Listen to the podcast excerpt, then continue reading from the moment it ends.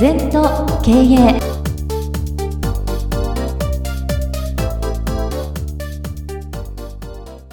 全と経営では皆様からのご感想やご質問お待ちしております。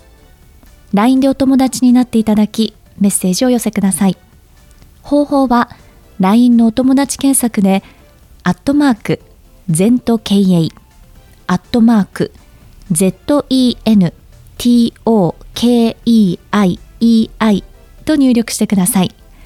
お寄せいただいたご感想、ご質問は番組の中で取り上げてまいりますので、どしどしメッセージしてください。お待ちしております。皆様こんにちは。全時計の時間がやってまいりました。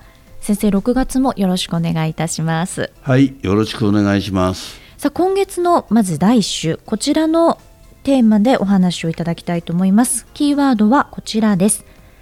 価値、価格、原価は作り込むもの。価値と価格の差がお客様の利益。価格と原価の差が会社の利益。まあちょっと分かりにくいかも分かんないけどね、はい、そのお客様が買うのはね、うん、そのものを通じた価値なんだよな、はい、だからよくうちの業界値引きばっかりでって、うんうんうん、そういうご相談を受けるケースが多いんだけど、はい、まあ、失礼な言い方するけど価値がないことやってるんですよ。価値がなければ値引きしかないじゃん、うん、世界に一つしかないもんならさね、はい、価値を認めんじゃん、うん、だから珍しいほど価値があるんですね。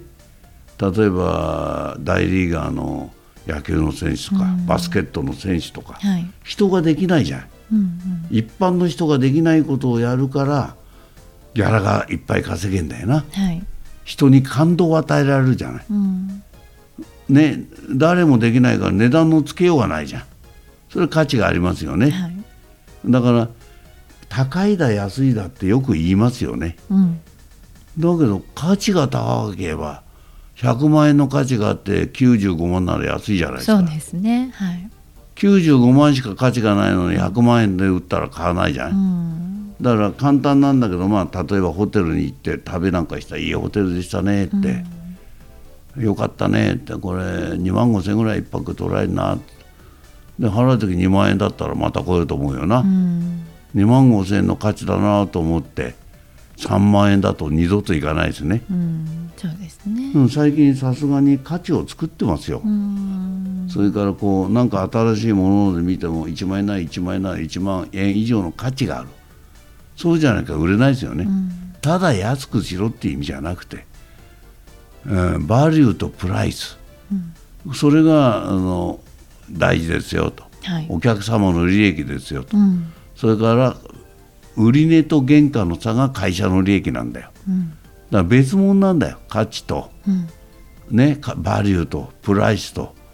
原価と、はい、その辺をちゃんと分けてけ前後祭壇って全で言うんだけど、はい、ぐちゃぐちゃに考えちゃってるから。だから私はとにかく価値創造っていうのはね経営は。顧客創造と価値創造なんだよ、はい、探すんじゃないんだよ、うん、結構探してるよ。これ売れるかしらって。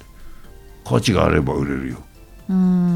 価値っていうのはいろんな価値がありますか。ら、ね、早いとかさ、うんうんうん。それから気軽さとかさ、うん、便利さだとかさ分かりやすいとかさ全部価値だね、はい、そういうことがきちんと分かってれば価値を作ることが経営ですから、うん、価値のない行為はもう値引きしかないです。そうですね、うん、だからうちの業界は値引きが激しくて大変だと思ってる方は業界にがみんなが価値のないことをやってるってこと。うん、反省した方がいいよそうですね、うん、価値を創造する。そう、うん、価値を作る、うん。うん、経営っていうのはそこがポイントですから。そうですね。価値に対してお客様は代価を払ってくれる、特にこういうふうに物が結構飽和状態になってきたらますますそうですよね、うん、だから逆にねコロナの問題でトイレットペーパーがないとかね,、そうですね。大騒ぎしてんじゃない、マスクがないとか、その時価値が出たんだよ。そうです、ね、かるか今までマスクなんて余ってんですよ、うんうんうん、10年後ぐらい余ってたのが、一気に出た、うん、だから面白いよ。価値を認めたんだよな。はい。マーケットが。う、ん。うん、だから面白いもんだね人間は。見向きもしないものも。必要となればお金高くしても買うしね。高くっちゃいけないけど、そういうもんなんだよ。そうですね。うん、だから、まあ骨董の壺でも私は興味ないけど好きな人には価値があるわけだ。そうですよね。うん。そういうことは私に何千万って壺を売りに来ても私はノーサンキューって言うけど 価値を認める方ならいいんじゃないですか、そうですね、さあそして今週はこんなご質問いただいております。 To Do リストはどのように書くのがポイントですか？予定やスケジュールと混同してしまいうまく書けません。そうだね。 To Do っていうのは自分の一日の仕事をマネジメントするんだよな。はい。だから予定表じゃないんですよ。予定表は何時どこ行くとか会議やるとか、うんその予定と予定の行間を書く、うん、例えば、えーここから静岡に行くんなら切符の手配をするとか。はい。時間を調べるとか、うん。報告するなら分かりやすく報告するとか報告書を A41 枚で書くとかはい。その行間を埋める。それとなるべくサイコロを細かくした方がいいと。お豆腐なら細かく切る。うん。例えば車を磨くって書くからダメなんだよ。はい。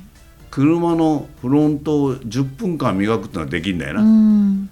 私は本を5ページ読むとか、はいね、メールを15分整理するとか、うん机の第一引き出しを5分掃除とか毎日書いてます。書いたものは全部できんの、はい。できないことは書かないから。みんなできない大きさで書いちゃうから通図がたまって前に進まないんだよ、だから気持ちいいですよ。ね書いたこと全部できますから。うん。でいついつの間にか周りも綺麗になって車も常に綺麗だし、準備のための準備ができてるし通図っていうのはものすごいご利益ありますから、一日の自分をマネジメント。だからプライベート書いていいですよ。銀行によるとか本屋によるとか薬屋によるとか病院によるとか、うん、自分をいかに一日24時間どうするか。うん。っていうことですね、はい。飲みに行ってウイスキーを3杯飲むとかね。書いといた方がいいですよ。書いてくれないと10杯も飲むまあ通図はご利益ありますからやってください、はい、ぜひ参考になさってみてください。さあ今週は先生に価値、価格、原価は作り込むもの、価値と価格の差がお客様の利益、価格と原価の差が会社の利益、こちらをお話しいただきました。ありがとうございました。二度とない人生だから今日も輝いていきましょ